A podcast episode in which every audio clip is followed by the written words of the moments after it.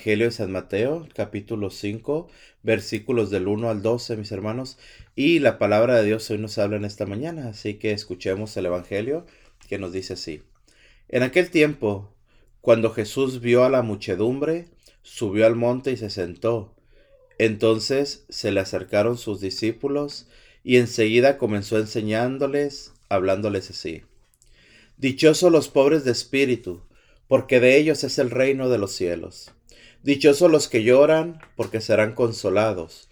Dichosos los sufridos, porque heredarán la tierra. Dichosos los que tienen hambre y sed de justicia, porque serán saciados. Dichosos los misericordiosos, porque obtendrán misericordia. Dichosos los limpios de corazón, porque verán a Dios. Dichosos los que trabajan por la paz, porque se les llamará hijos de Dios. Dichosos los perseguidos por causa de la justicia, porque de ellos es el reino de los cielos. Dichosos serán ustedes cuando los injurien, los persigan y digan cosas falsas delante de ustedes por causa mía. Alégrense y salten de contento, porque su premio será grande en los cielos, puesto que de la misma manera persiguieron a los profetas que vivieron antes de ustedes. Palabra de Dios. Mira, mi hermano, hoy, hoy en este día, en esta, en esta meditación, este hermoso evangelio, mis hermanos, de, de, las, de las bienaventuranzas, San Mateo quiere enseñarnos, San Mateo quiere presentar, mis hermanos, esta enseñanza de Jesús porque es una, es una catequesis, hermano, excelente. Es una forma en la que nosotros podemos aprender, podemos entender, podemos descubrir la forma tan hermosa en la que nosotros tenemos esa esperanza, mis hermanos, en la que nosotros tenemos esa vida, en la que nosotros tenemos esa seguridad de saber, hermano mío, que el Señor nos enseña que para poder nosotros ganar la gloria, la santidad de la que hemos hablado tanto en este día, mis hermanos, hoy que celebramos la fiesta del Día de Todos los Santos, debemos de darnos cuenta precisamente, mis hermanos, que es casi imposible pasar por persecución, pasar por desánimo, pasar por formas en las que nos rechazan. ¿Por qué? Porque eso es parte de la vida espiritual, hermanos. Hoy la palabra de Dios en el libro de Apocalipsis nos hablaba claramente y nos decía, algo que yo resaltar, dice, cuando Juan le, le, dice, cuando el Señor le dice a Juan, ¿quiénes son aquellos que llevan la túnica blanca? Juan le responde, Señor mío, tú eres quien lo sabe. Entonces el Señor le responde a Juan y le dice, son los que han pasado por la gran persecución y han lavado y blanqueado su túnica con la sangre del cordero. Eso lo encontramos en el libro de Apocalipsis. Hago, mis hermanos, esta confrontación, te repito, porque es importantísimo que entendamos la forma en la que ahora nos habla el Evangelio de Mateo. Vuelvo a repetir, esta lectura que acabamos de leer, mis hermanos, son las bienaventuranzas. En esas bienaventuranzas, precisamente, es donde el Señor nos habla y nos dice, ojo con esto, dice la palabra de Dios, dichosos los pobres de espíritu, porque de ellos es el reino de los cielos. De ahí partamos, hermanos. De ahí comencemos esa aventura que nos muestra el Evangelio de saber nosotros entender que en medio, escucha, que en medio, mi hermano, de, de, esa, de esa pobreza de espíritu, de esa pobreza espiritual que muchas veces hay en nosotros, hermanos, es como podemos llegar a tener una riqueza absoluta. Ojo con esto. ¿Por qué dice el Señor? ¿Por qué Jesús nos menciona y dice, dichosos los pobres de espíritu, porque de ellos es el reino de los cielos? Porque ser pobre de espíritu, hermanos, significa claramente que yo necesito de Dios que yo dependo de Dios, que yo no puedo vivir sin la providencia de Dios. Ojo, y no estoy hablando, hermano, de una providencia en lo físico, de una providencia, hermano mío, en, en las cosas que necesitamos para sobrevivir. No, estamos hablando de una providencia espiritual. ¿Qué significa entonces ser pobre de espíritu, hermano? Vuelvo a repetir, saber cuánto necesito yo de mi Señor para poder encontrar la santidad.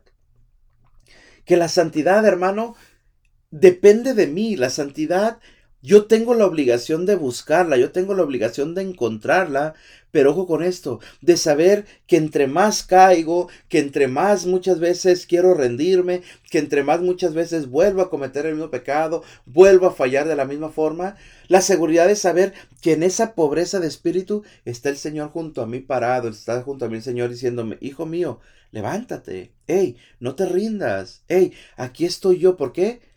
Porque yo no puedo solo, hermano.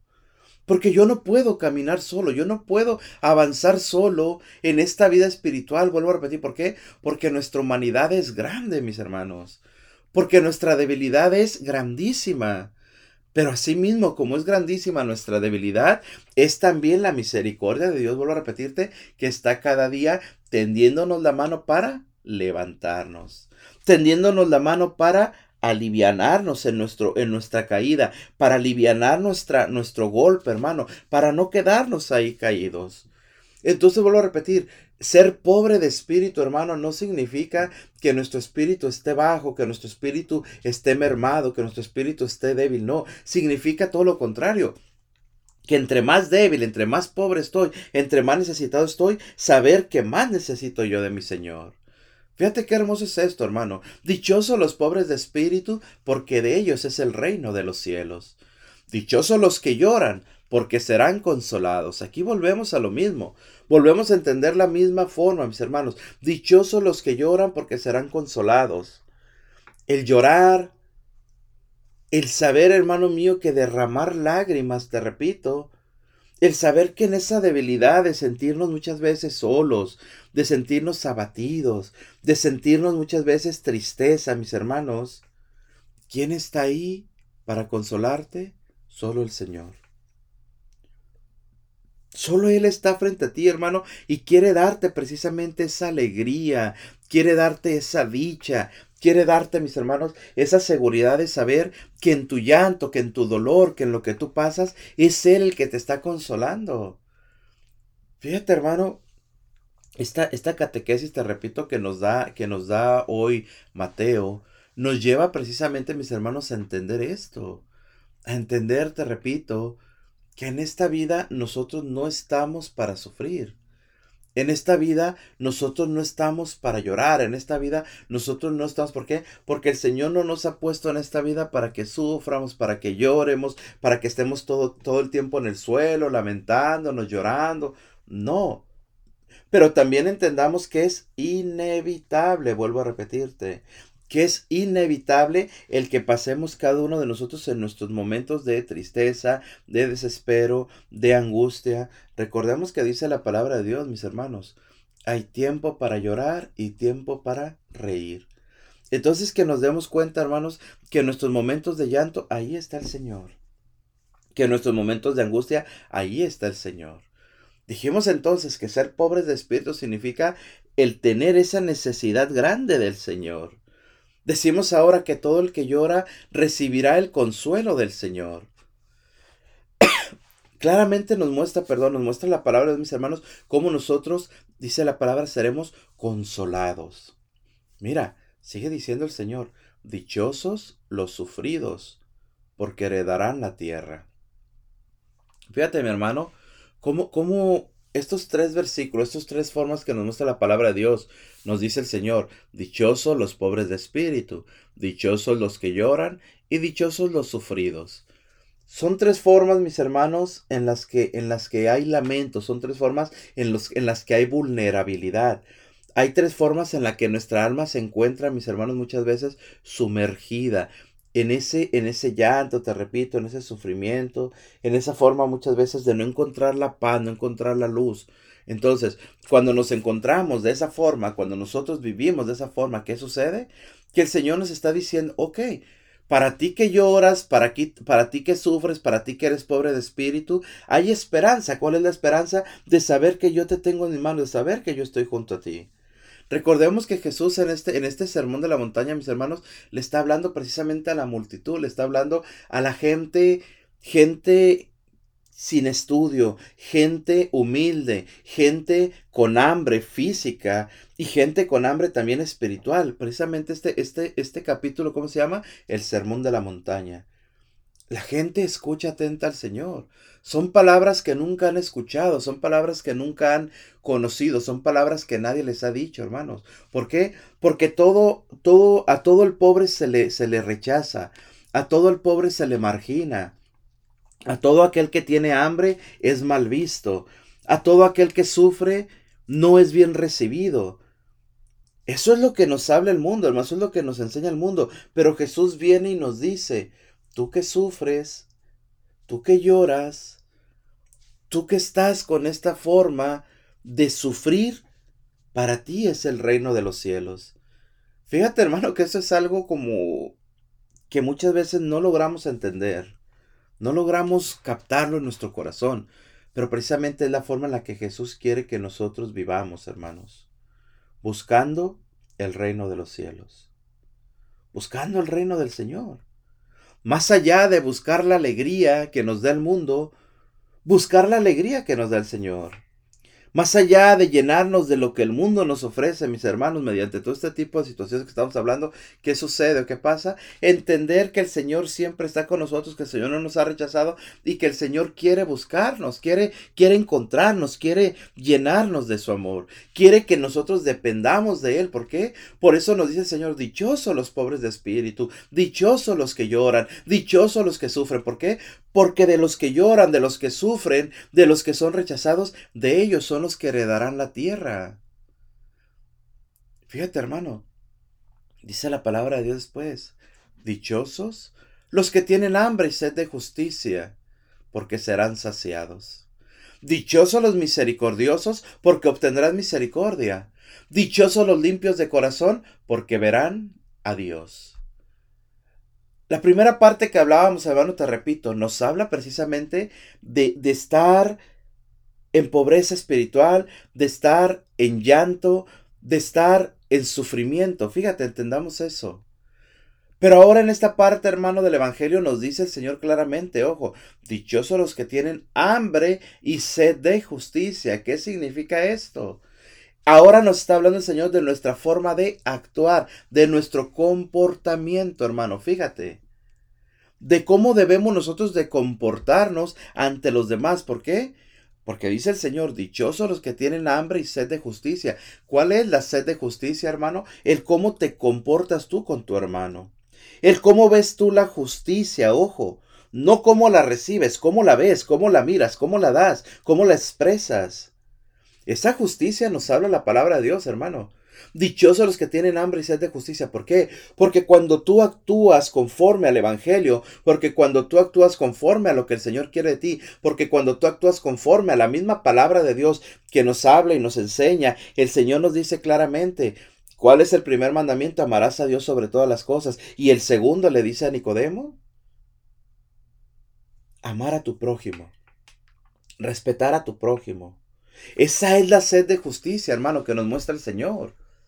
Esta es la sed de justicia de la que el Señor nos está diciendo. Entonces, cuando yo soy justo con mi hermano, cuando yo soy justo en lo que doy, ¿qué sucede? Que mi justicia, la justicia que sale de mí a mi prójimo, se me va a regresar también. ¿Por qué? Porque dice el Señor, dichosos los que tienen hambre y sed de justicia, porque serán saciados. Serán saciados. Ese saciamiento en mí, ¿qué significa? Que no me faltará nada. Aquel que tiene sed y es saciado de agua, mis hermanos, se le quita la sed, deja de tener sed. Aquel que tiene hambre y recibe de esa saciedad que nos habla el Señor, que significa que el hambre se termina. Aquel que llora y recibe esa saciedad del Señor, que significa que deja de llorar. ¿Por qué? Porque ya no hay motivo para llorar. Eso es como nos habla el Señor cuando dice, dichosos los que tienen hambre y sed de justicia porque serán saciados. Ojo, dichosos los misericordiosos porque obtendrán misericordia. Mi hermano, ¿cuántas veces nosotros, fíjate, esto es bien importante, cuántas veces nosotros vemos frente a nuestros ojos personas que necesitan de nuestra misericordia y no la damos y no la ofrecemos y no tenemos misericordia? Fíjate que esta misma misericordia viene, hermano mío, ligada, viene unida viene completamente adherida a la justicia. Porque también, hermano mío, ser justo con la misericordia que nosotros tenemos a los demás implica también que yo soy justo. Porque nosotros muchas veces clamamos misericordia al Señor, pero no la queremos dar. Pedimos misericordia de nuestros actos, pero no somos misericordiosos con los demás. Pedimos que se nos perdone nuestros pecados, pero no queremos perdonar las fallas del hermano. Pedimos que nosotros, hermano, en todo lo que realizamos, sea las personas misericordiosas con otros. No hablemos de la misericordia de Dios, porque al final de cuentas la misericordia de Dios está siempre presente en, la, en las personas, entre nosotros. ¿Cuántas veces nosotros queremos misericordia, pero nosotros no, no, damos misericordia al hermano? ¿Por qué? Porque somos duros, porque somos rígidos, porque no, no podemos, no queremos perdonar el pecado en los demás. Es ahí donde tenemos que ver claramente, mis hermanos. Dichoso el que tiene hambre y sed de justicia, porque será saciado. Dichosos los misericordiosos, porque obtendrán misericordia. Qué dicha es entonces, hermano mío, el dar misericordia. ¿Por qué? Porque cuando yo doy la misericordia, recibo misericordia. Cuando yo doy justicia, decía el Señor, recibo la saciedad. Cuando yo doy misericordia, recibo mi misericordia. Cuando yo soy, dice después, dichosos los limpios de corazón, cuando yo logro, cuando yo busco, cuando yo quiero, cuando yo deseo, cuando yo anhelo ser limpio de corazón, es cuando yo tengo la oportunidad de ver a Dios. Es ahí cuando se manifiesta la santidad a la que hemos sido llamados, hermano. ¿Y qué significa tener limpieza en el corazón? Muy sencillo, todos lo sabemos. No odiar a nuestros hermanos, perdonar nuestros pecados, perdonar nuestras ofensas, perdonar a los que nos odian, perdonar a los que nos persiguen, perdonar a los que nos injurian, perdonar a todos aquellos que no están, hermano mío, en cierta forma de acuerdo con lo que nosotros somos, con lo que nosotros hacemos. ¿Qué significa la limpieza de corazón? No cargar en mi mente, no cargar en mi corazón todo lo que no es bueno para mi espíritu, hermano. Es ahí, te repito, donde se vuelve a manifestar la justicia. Es ahí donde se vuelve a manifestar la misericordia. Es ahí donde nosotros podemos tener esa limpieza de corazón. ¿Por qué? Vuelvo a repetirte.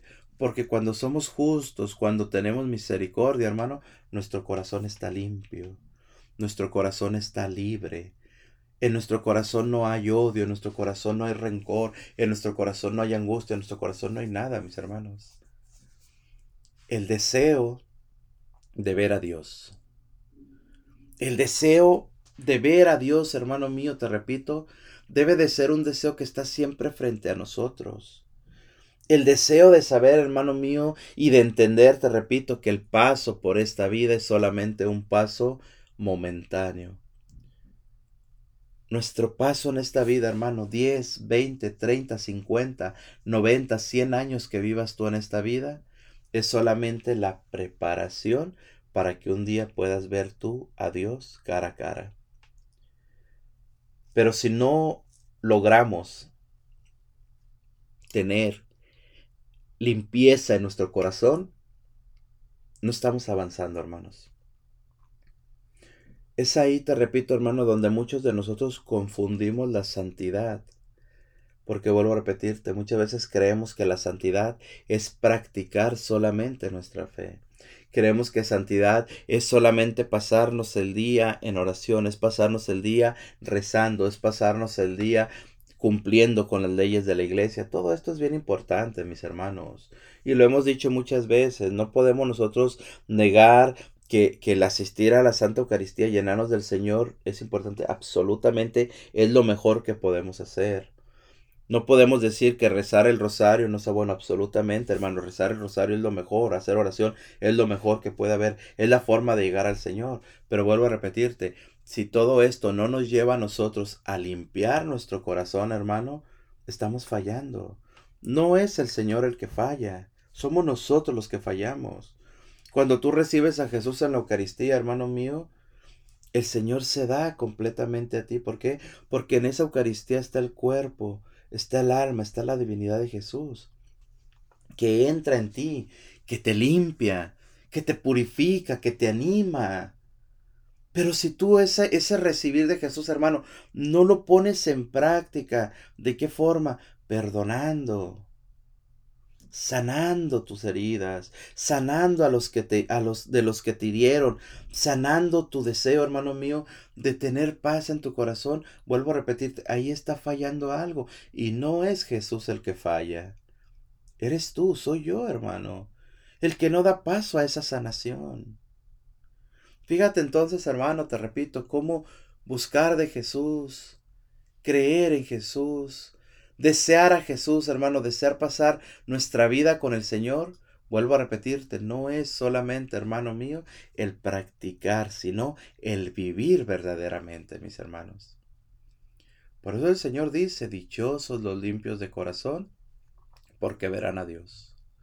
Sin santidad nadie verá a Dios. Dice el Señor, dichosos los que trabajan por la paz, porque se les llamará hijos de Dios. Dichosos los perseguidos por causa de la justicia, porque de ellos es el reino de los cielos. Ojo, dichosos los que trabajan por la paz, porque se les llamará hijos de Dios. Aquel que busca la paz, aquel que practica la paz, aquel que lleva la paz a donde se para, no es nada más ni nada menos que un fiel reflejo de la presencia de Dios. Porque qué difícil, hermanos, qué difícil es llevar esa paz que nos da el Señor, llevar esa paz. ¿Por qué? Porque el lugar donde nosotros nos paramos, lugar donde nosotros nos acercamos, siempre va a haber discordia, siempre va a haber aquel que es llamado por Dios a hacer una obra, es alguien que siempre va a ser rechazado. Recordemos cómo nos decía la palabra de Dios hoy en el libro del Apocalipsis, mis hermanos, cómo precisamente hay que pasar, hay que soportar todas las formas, hermano, en las que se persigue, en las que se hace. ¿Para qué? Para poder ser lavados por la sangre de Jesucristo. Por eso vuelvo a repetir, hermano, lo he dicho, pero vuelvo a repetir.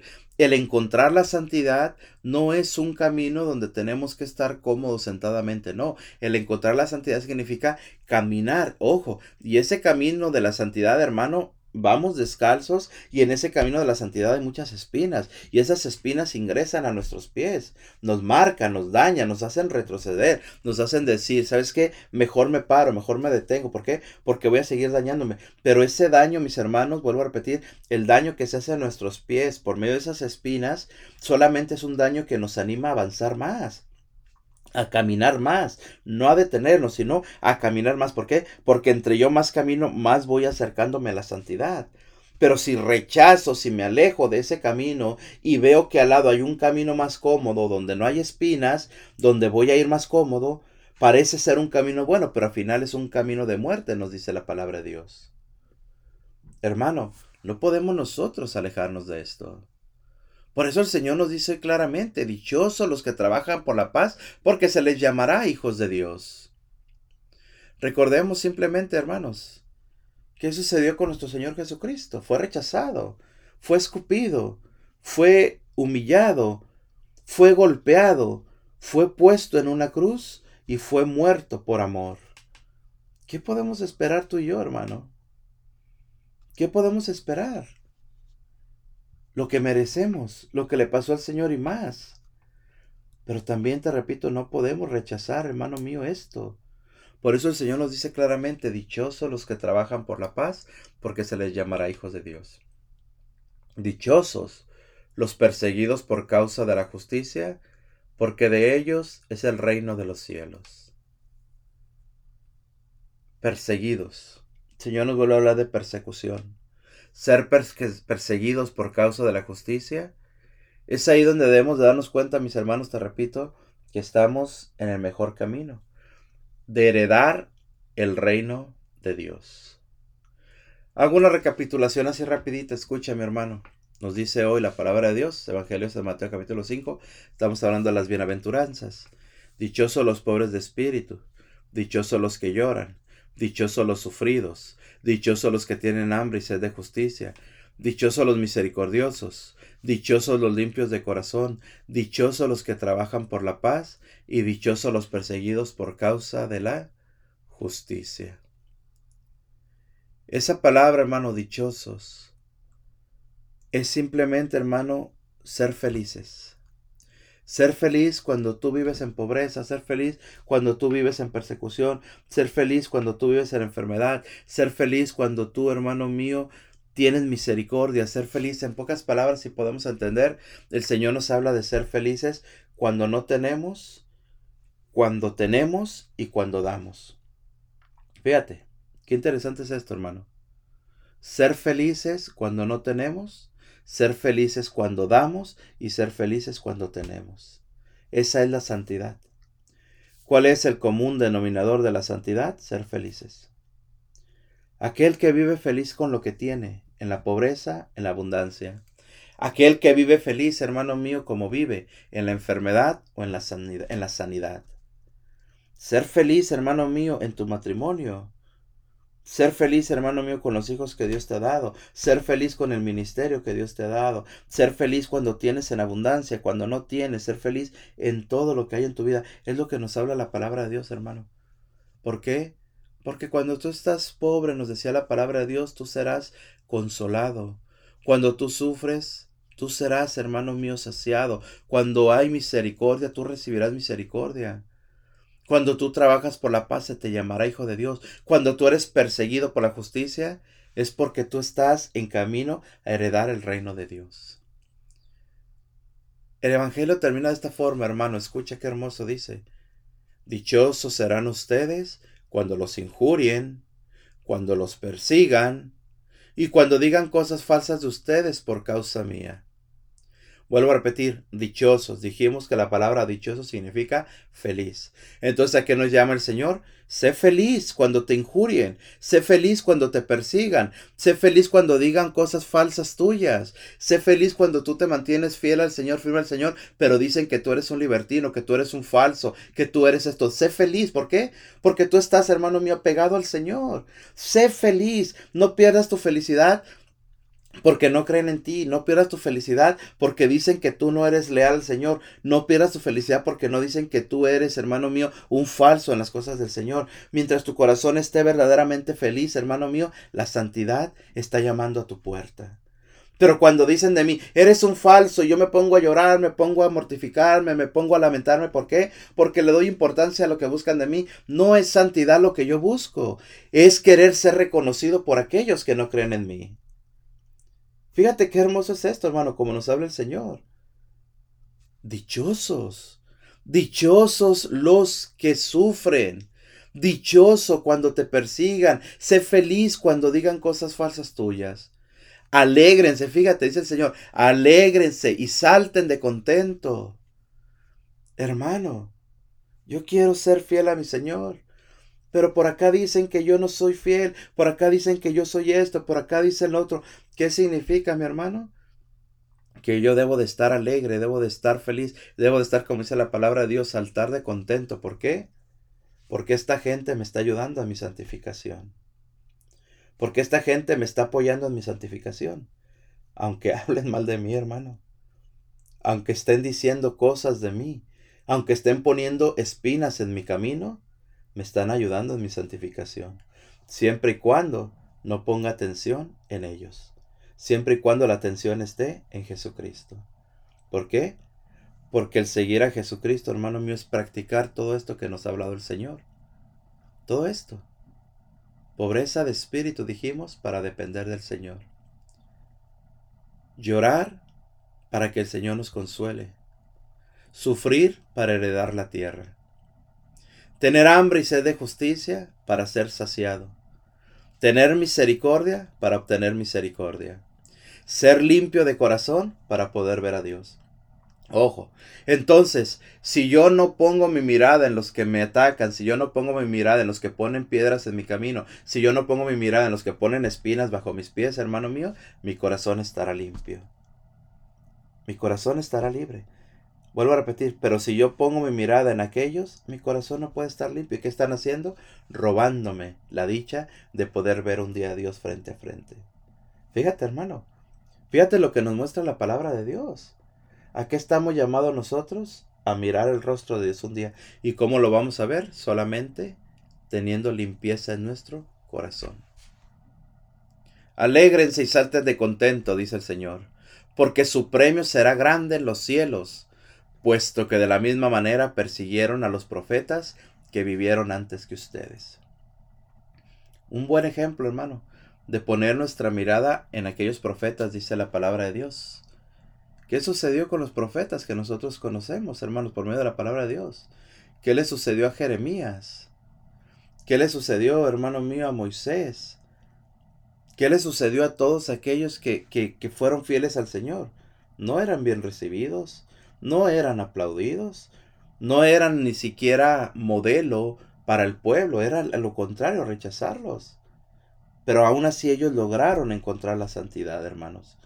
Toda la santidad, todo lo que celebramos en este día por medio de los santos que nos habla la Iglesia Católica, vuelvo a repetir. ¿Cuál santo no sufrió persecución? Un Padre Pío, un San Francisco de Asís, un San Agustín, un San Ignacio de Loyola. Todos ellos, hermano, ¿qué sucedió?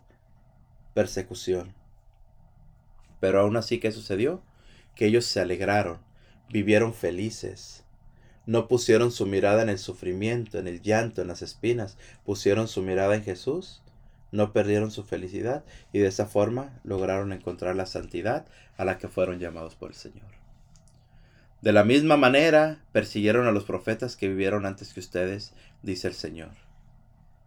Hoy es un buen día, hermano, de verdad, te repito, para que nosotros aprendamos entendamos, comprendamos y descubramos a lo que el Señor nos llama, a una vida de santidad, mis hermanos.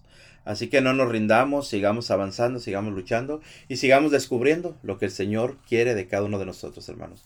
Hoy yo te invito, hermano, de verdad, a que medites un poco en todas esas personas, te repito, que ponen espinas a tus pies, en tu ministerio, en tu familia, en tu casa, en donde tú actúes. Toda esa gente que se dedica, hermano mío, a aventarte piedras, a tomarte en el camino. Hoy yo te invito a que, a que medites, a que ores por todas esas personas, a que los perdones de tu corazón, hermano mío. ¿Para qué? Para que tu corazón esté libre y sigas en ese camino de justicia. Es a lo que nos llama el Señor en este día, hermanos. Así que demos gracias al Señor, hermano, por este día, por lo que nos ha mostrado. Y demos también, hermano mío, toda la gloria a nuestro Señor, disponiéndonos en este momento, diciendo al Señor, gracias en el nombre del Padre, del Hijo, del Espíritu Santo. Amén, mis hermanos.